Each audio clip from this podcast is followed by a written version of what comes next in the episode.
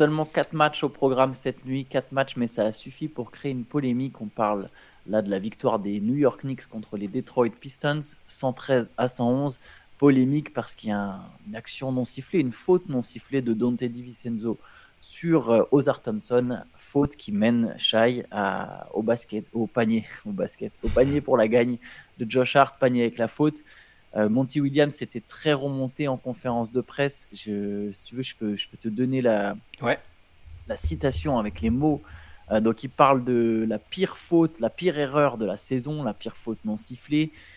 Concrètement, il en a marre, hein, il est, parce que juste avant le match d'avant, les, les, Pistons perdent au buzzer contre, contre le Magic avec un panier de Paolo Banquero. Il y a quand même un marché non sifflé assez, assez évident.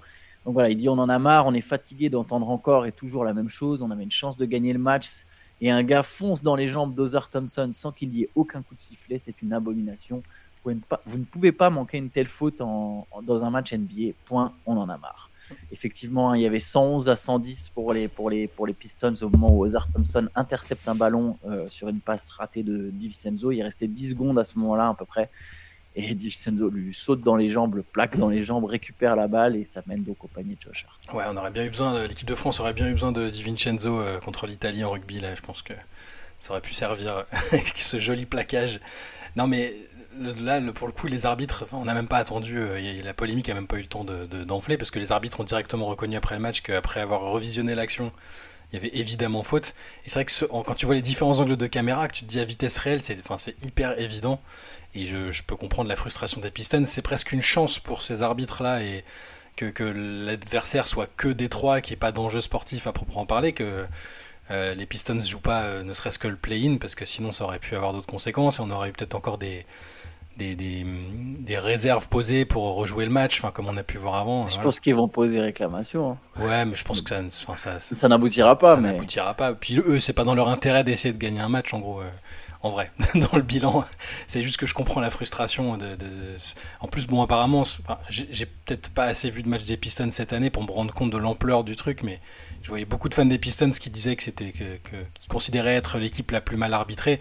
Après, est-ce que c'est parce qu'ils perdaient tellement de matchs qu'ils n'étaient pas dans la protestation et qu'ils se disaient de toute façon on, perd, on est tellement mauvais que c'est pas l'arbitrage qui nous fait perdre? Là, concrètement, c'est l'arbitrage qui les a fait perdre cette nuit. Enfin, c'est cette décision là. Euh, parce que si, euh, si, la faute est sifflée, bah, Détroit euh, reprend le ballon avec un point d'avance. Il y a quand même de fortes chances qu'il que, gagne derrière. là, au final, ça débouche sur, sur le panier de Josh Hart, qui d'ailleurs, il, s'est panier plus la faute, alors il rate le lancer derrière, mais, mais il a une nouvelle faute après à la fin pour, pour donner plus d'ampleur au score. Mais je, comprends, je comprends la frustration. C'est c'est Monty Williams a sans doute raison. Techniquement, c'est peut-être la plus grosse erreur parce qu'elle débouche sur, euh, sur une défaite concrète. Ça, c'est très difficile à encaisser, mais euh, malheureusement, bah là, c'est pas la première décision un peu compliquée euh, pour les arbitres cette année. ça m'étonnerait pas qu'il y ait quelques réunions pendant l'intersaison pour essayer d'éviter ce genre de mauvaise publicité pour eux. Oui, après, bah, clairement, il y avait faute hein, sur Ozar Thompson. Ah oui, oui c'est incontestable. Il le percute à pleine vitesse. Bon, ce qui est cruel pour les Pistons, c'est bien sûr qu'au niveau du bilan, c'est pas important. C'est une équipe qui vise le, qui vise la loterie, etc. Mais c'est quand même mieux de finir avec, euh, je sais pas, 17 victoires qu'avec 12. Tu vois, c'est, ça mm. peut sembler anodin, mais quand même.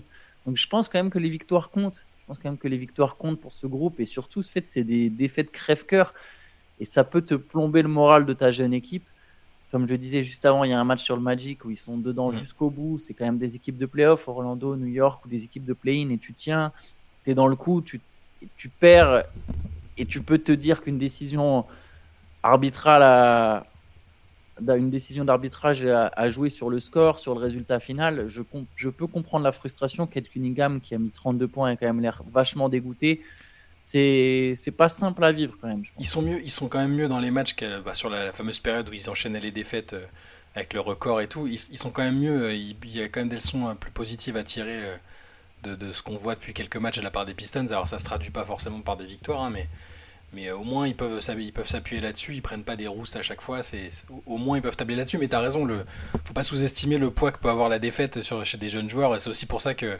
on dit que c'est jamais bon de tanker trop longtemps parce qu'après les mecs ils ils véhiculent ça tout au long de leur carrière. Tu, perds autant de matchs, c'est compliqué. Si c'est une saison, en général, ils s'en remettent. Si c'est une saison euh, calvaire comme celle-là, avec des records euh, négatifs battus, et que ça s'étend au-delà de cette saison, c'est compliqué. Je, je comprends. parce que les victoires morales, ça dure qu'un temps. Quoi. Oui. les défaites encourageantes, les fameuses. Allez, on peut enchaîner avec une victoire, une belle victoire, celle de Miami sur le parquet de Sacramento, 121 à 110. Quatrième de victoire de suite pour le hit. Le hit qui est pourtant privé de, nombreux éléments, c'était le 30e 5 majeur différent à, choisi par Eric Spolstra. Pour le coup, il manquait Thomas Bryan suspendu, Nikola Jovic suspendu, Jimmy Butler suspendu, Terry Rosier blessé, Josh Richardson blessé, Tyler Hero blessé. Euh, j'en ai sans doute oublié un autre. les suspensions, c'était pour l'embrouille avec les Pelicans, hein, c'est ça? Exactement. Leur implication, il y a les joueurs qui sont levés du banc. Et si j'ai bien compris, la Ligue ne pouvait même pas euh, donner une suspension à, vraiment à tous les joueurs qui étaient concernés, parce que sinon les, les, le n'aurait pas eu assez de joueurs. Mais bref, Miami l'a quand même emporté, 121-110, 28 points rebonds, 7 passes de Bama Bayo, 26 points de Rémi Raquez, 19 euh, points de Kevin Love qui a eu un gros impact. Il a mis 10 points dans un troisième carton où Miami a vraiment pris l'avantage. Euh, et voilà, et Miami qui continue d'enchaîner les succès, 4 hein, de suite, comme je disais. C'est leur moment de la saison, hein, c'est ce que Jimmy Butler a dit. Alors là, bon, lui, lui n'était pas là, mais ils ont réussi à trouver les ressources. Euh, franchement, Jaime Raquez, il est, il est assez incroyable. Enfin, c'est un, alors c'est pas c'est un rookie évidemment, mais c'est pas un jeune jeune jeune rookie, donc tu, tu sens quand même qu'il est, il est totalement à sa place dans des matchs comme ça où où il n'y a pas Butler, où il y a plein d'absents, il arrive, à, il arrive à, élever encore le niveau, je l'ai trouvé excellent. Et, euh, Sacramento, c'est toujours irrégulier, tu te dis que c'est un, match comme ça, ils doivent pas le perdre, en théorie. Ils sont à domicile, ils sortent d'un match costaud contre les Clippers. C'est une équipe un peu frustrante, je trouve. Mais bon, là, Sabonis fait encore un triple-double, hein, on en parlait hier, il fait des triple-doubles constamment. 14 points, 14 rebonds, 10 passes. Euh, Murray et Darren Fox ont été plutôt bien. Hein. Enfin, ils ont été prolifiques. 55 points à, eux deux, 28 pour Murray, 27 pour, euh, euh, pour Fox. Et, ouais, ce troisième carton dont tu parlais a été, fatal, a été aux, Kings. Et Miami est dans sa phase, comme je le disais tout à l'heure, de grind, où ça s'accroche, ça gagne les matchs. 4 victoires de suite. Et, je pense qu'ils se sont, sont réveillés au bon moment après avoir mis du temps à à trouver une formule, devoir gérer les blessures et les suspensions, parce que voilà, Rosier était recruté quand même pour avoir de l'impact et il peut pas jouer. Euh, bon, les suspendus vont revenir, donc ça va, ils vont pouvoir, je pense, euh, continuer leur bonne série. J'ai pas le calendrier en tête, mais Miami, il euh, faudra se méfier de Miami sur la fin de la saison régulière là. Après, comme souvent, c'est très noble et c'est très beau de, de, fonctionner en fait, quel que soit le 5 majeur, mais c'est toujours une équipe dont on a du mal à savoir ce qu'elle, enfin, pas savoir ce qu'elle vaut au complet, mais comment elle va jouer. Enfin, pardon, je, me reprends en direct, mais il va falloir trouver une formule. Hein. Il y a un moment où tout le monde sera là, il va falloir trouver des automatismes quand tout le monde sera là. Et des automatismes qui n'ont pas développé pour l'instant, parce que justement, il n'y a jamais tout le monde. Mais on sait toujours pas à quel point Tyler Hero et Jimmy Butler peuvent jouer ensemble. Je suis désolé, c'est un fait. Et on peut pas me parler des playoffs de l'an dernier et pas Tyler Hero. La dernière fois que Tyler Hero et Jimmy Butler ils ont brillé ensemble, Tyler Hero il sortait du banc. Donc là, maintenant, il faut, encore gérer ce truc-là. Ils sont pas ensemble pour l'instant. On verra si Terry Rosier revient. Donc le hit trouve des solutions et c'est super. Et le hit sera évidemment plus fort au complet parce qu'il y aura quand même, il y a quand même une vraie rotation profonde dans cette équipe. Il y, a, du monde, il y a des bons joueurs. Mais il va falloir trouver les automatismes quand tout le monde sera là. 35 majeurs en 57 matchs c'est pas toujours un très bon signe. Ce qui est intéressant, c'est d'avoir un bilan positif malgré ça, hmm. mais c'est pas toujours très bon signe, justement. Tu n'as pas encore trouvé ta formule, a priori. Ouais, Duncan Robinson, il sort du banc, il revient. Après, c'est des mecs. La, la, richesse de ce truc, c'est que c'est des mecs qui arrivent à s'adapter et qui arrivent à accepter leur rôle à chaque fois. Ils sont, très, ils sont, ils sont coachables, ils sont coachables et ils ont un coach qui est, qui est fort pour l'adaptation. Donc oui, c'est c'est peut-être d'être un peu trop optimiste et à un moment ça passera peut-être plus, mais j'ai toujours l'impression que Spolstra trouvera la bonne formule au bon moment et, arrivera à faire en sorte que, que Hero et Butler jouent correctement ensemble. Mais tu as raison, hein, sur, euh, ce serait n'importe quelle autre équipe, je pense que je, serais très inquiet. Tellement, je serais tellement en your ass euh, si, Miami, si Miami sort, sort, vite en playoff. Vous allez, vous allez m'entendre encore plus que, pour Memphis. je, me, je, me je... me, mettrai avec toi, je prétendrai que j'ai pas dit ça et on se mettra sur Théo pour, pour le charrier. Mais, je mais non, mais après, le, le, était une bonne équipe et je reconnaîtrais volontiers euh, la puissance de cette équipe. C'est quand même une équipe que j'aime bien. C'est une équipe qui Je comprends que qu'on ait envie d'aimer le hit en fait. C'est vraiment une équipe qui joue dur. C'est le genre d'équipe que tu as envie d'avoir. Euh, quand tu fais du basket, tu te dis ah j'aimerais bien être cette équipe, tu vois, où tout le monde joue, c'est collectif, ça joue intense, ça défend. C'est quand même des, des, équipes très inspirantes. Allez, on, enchaîne avec une autre équipe qui est sur une série de victoires, une autre équipe de l'Est qui est d'ailleurs pour le coup elle en course pour le play-in. C'est Toronto, Toronto qui a mm. battu Indiana 130 à 122. Les Raptors sont invaincus depuis le break du All-Star Game. Alors je dis en course pour le play-in, c'est-à-dire ils sont trois matchs et trois matchs et quelques d'écart. Mais belle victoire. Alors leur coach leur avait promis de les emmener dîner ou de leur offrir une pizza s'ils gagnaient un troisième match de suite. Donc voilà, apparemment ils voulaient la pizza. Ils sont allés la chercher avec un triple double de, de Scotty Barnes. Des stats à la quand même 21 points, 12 rebonds, 12 passes, 5 blocs. C'est pas dégueu. All-Star. Hein. Et donc cette victoire, oui, All-Star, exactement. Ah, il le mérite, il fait une très belle saison, lui. Ouais. Et ouais, Scotty Barnes très bien. Et agréablement surpris par euh, Grady Dick. J'étais très sceptique sur le joueur au début de la saison. Je, euh, je trouvais que bon, il se dispersait un peu en dehors et, sur le terrain, on le voyait pas trop. Il n'était pas ultra utilisé et utile. Là, il était, euh, enfin, il était décisif. Hein. Il met deux gros paniers à 3 points pour, pour faire l'écart dans le quatrième carton. 18 points en tout. Et, il monte en puissance. Voilà, en tout cas, il commence, ça commence à ressembler à un joueur NBA qui méritait d'être drafté euh, un peu haut comme il l'a été. Et euh, c'est très bien pour la suite pour Toronto parce que bon, c'est quand même une phase de reconstruction, mine de rien. Hein. c'est même si ça joue le play-in, euh, ils ont quand même lâché Siakam et Anunobi ces, dernières, ces dernières semaines, ces derniers mois. Donc donc c'est bien que Grady Dick se mette dedans et Scotty Barnes, que Scotty Barnes s'affirme aussi comme un peu le patron de la franchise euh, malgré le recrutement d'RJ Barrett et tout. Euh, voilà. C'est plutôt. J'avoue que j'avais pas forcément vu venir une série de trois victoires de suite pour Toronto. J'ai l'impression que c'était un peu en roue libre euh, sur, sur la dernière partie de la saison, mais ils vont jouer le coup à fond et c'est plutôt intéressant à suivre.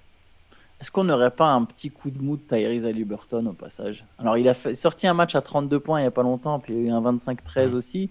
Il y a quand même eu quelques victoires. Indiana est, pas mauvais, mais sur ces dix derniers matchs, par exemple, il est à 16 points de moyenne. 16 euh, points et 9 passes. Alors, depuis la blessure aux ischios, euh, son grand écart euh, circulaire et, et, et, le trade pour Siakam, ça, ça, fait deux éléments qui peuvent aussi expliquer le truc. Le retour de blessure, il était absent quand même, et le fait de s'adapter à la présence d'un nouveau joueur important. Euh, bah, c'est sûr, c'est sûr. De toute façon, ça peut être que moins bien que sa première partie de saison. Il était, euh, on le mettait dans les discussions MVP euh, élargies, hein, évidemment pas numéro 1 ou 2, mais il était, il faisait une saison absolument incroyable. Et ouais, il a un peu baissé de régime. Alors, est-ce que c'est de l'adaptation? Est-ce que c'est juste une petite période compliquée liée à l'adaptation et au retour de blessure Il a dit qu'il avait du mal avec cette blessure, hein, qu'il il voulait pas reprendre trop tôt, que parfois il a eu l'impression de reprendre un peu tôt. Et euh, en même temps, il y a l'adaptation à Siakam où il faut, euh, c'est pas n'importe quel joueur non plus Siakam, hein, donc il, faut aussi lui permettre de s'adapter. Il y a aussi des joueurs qui sont partis, ça, change quelque chose. Donc euh, bah, le révélateur ce sera les playoffs, hein, parce que je pense qu'ils vont jouer le play-in ou les playoffs, donc forcément on va, là on va voir si, s'il est aussi chaud que pendant le, la NBA Cup ou que la première partie de saison. Yes, d'ailleurs le, le, le play-in, Indiana descend de la sixième place. Euh, la victoire de Miami combinée à la défaite d'Indiana fait que Miami repasse devant. Euh, et là, pour le coup, effectivement, je vois plus Miami finir devant Indiana sur cette dernière ligne droite. Il y a même encore Orlando est encore un peu dans la eh sixième place. C'est vraiment un fauteuil pour trois équipes. Et derrière, euh, c'est cruel le play-in, mine de rien. Tu vois, si, une équipe comme Orlando ou Indiana, elle, elle accroche pas les playoffs, il y aura, il y aura forcément de la déception euh, euh, après une si belle saison tu vois, où tu as été ambitieux, tu te voyais faire les playoffs et, et c'est là où bah, le play-in est un petit rappel que bah oui, euh, tu as fini 7 ou 8 tu n'es pas forcément en playoff. Il mm. faut aller jouer ces matchs pièges, ces matchs un peu coup près. Mais au moins, tu t'en, au moins tu t'en rapproches. Quoi. Tu vois, si tu, même s'ils ne sortent pas du play-in, au moins la courbe elle est en progression. Et, oui, oui. C'est toujours ça, mais évidemment, c'est pas pareil de jouer un match à élimination directe euh, et que tu perds. Et une série de playoffs, même si tu prends 4-0 ou 4-1, tu as, offert des, des, matchs de playoffs à ton public qui euh, identifie ça à une vraie progression après des années euh, compliquées, enfin pour Orlando notamment. Hein. c'est, ce sera le play sera déjà bien, mais c'est sûr que là, là c'est ça a l'air atteignable. Enfin, c'est, pas, ça, ça, peut changer beaucoup de choses. Yes, bon, il est resté un match, c'était pas le plus passionnant du siècle. Victoire des Nets contre les Grizzlies 111 à 86. Euh, plusieurs joueurs ont marqué plus de 10 points. Il y en a notamment 18 pour Dennis Schroeder, 14 pour Cam Thomas, 11 pour Michael Bridges, 13 euh, pour Dorian Finney-Smith. Enfin bref, victoire contre Memphis. Ça faisait un peu match. Euh...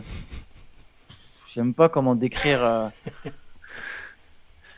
Personne n'a envie de gagner, mais pourtant il y a quand même une victoire assez nette de Brooklyn. Bon, c'était la première, c'est la première victoire de Kevin Oli. C'était, toujours ça, je pense que ça lui, ça fait quand même du bien et plaisir pour lui. Première victoire en tant que head coach NBA.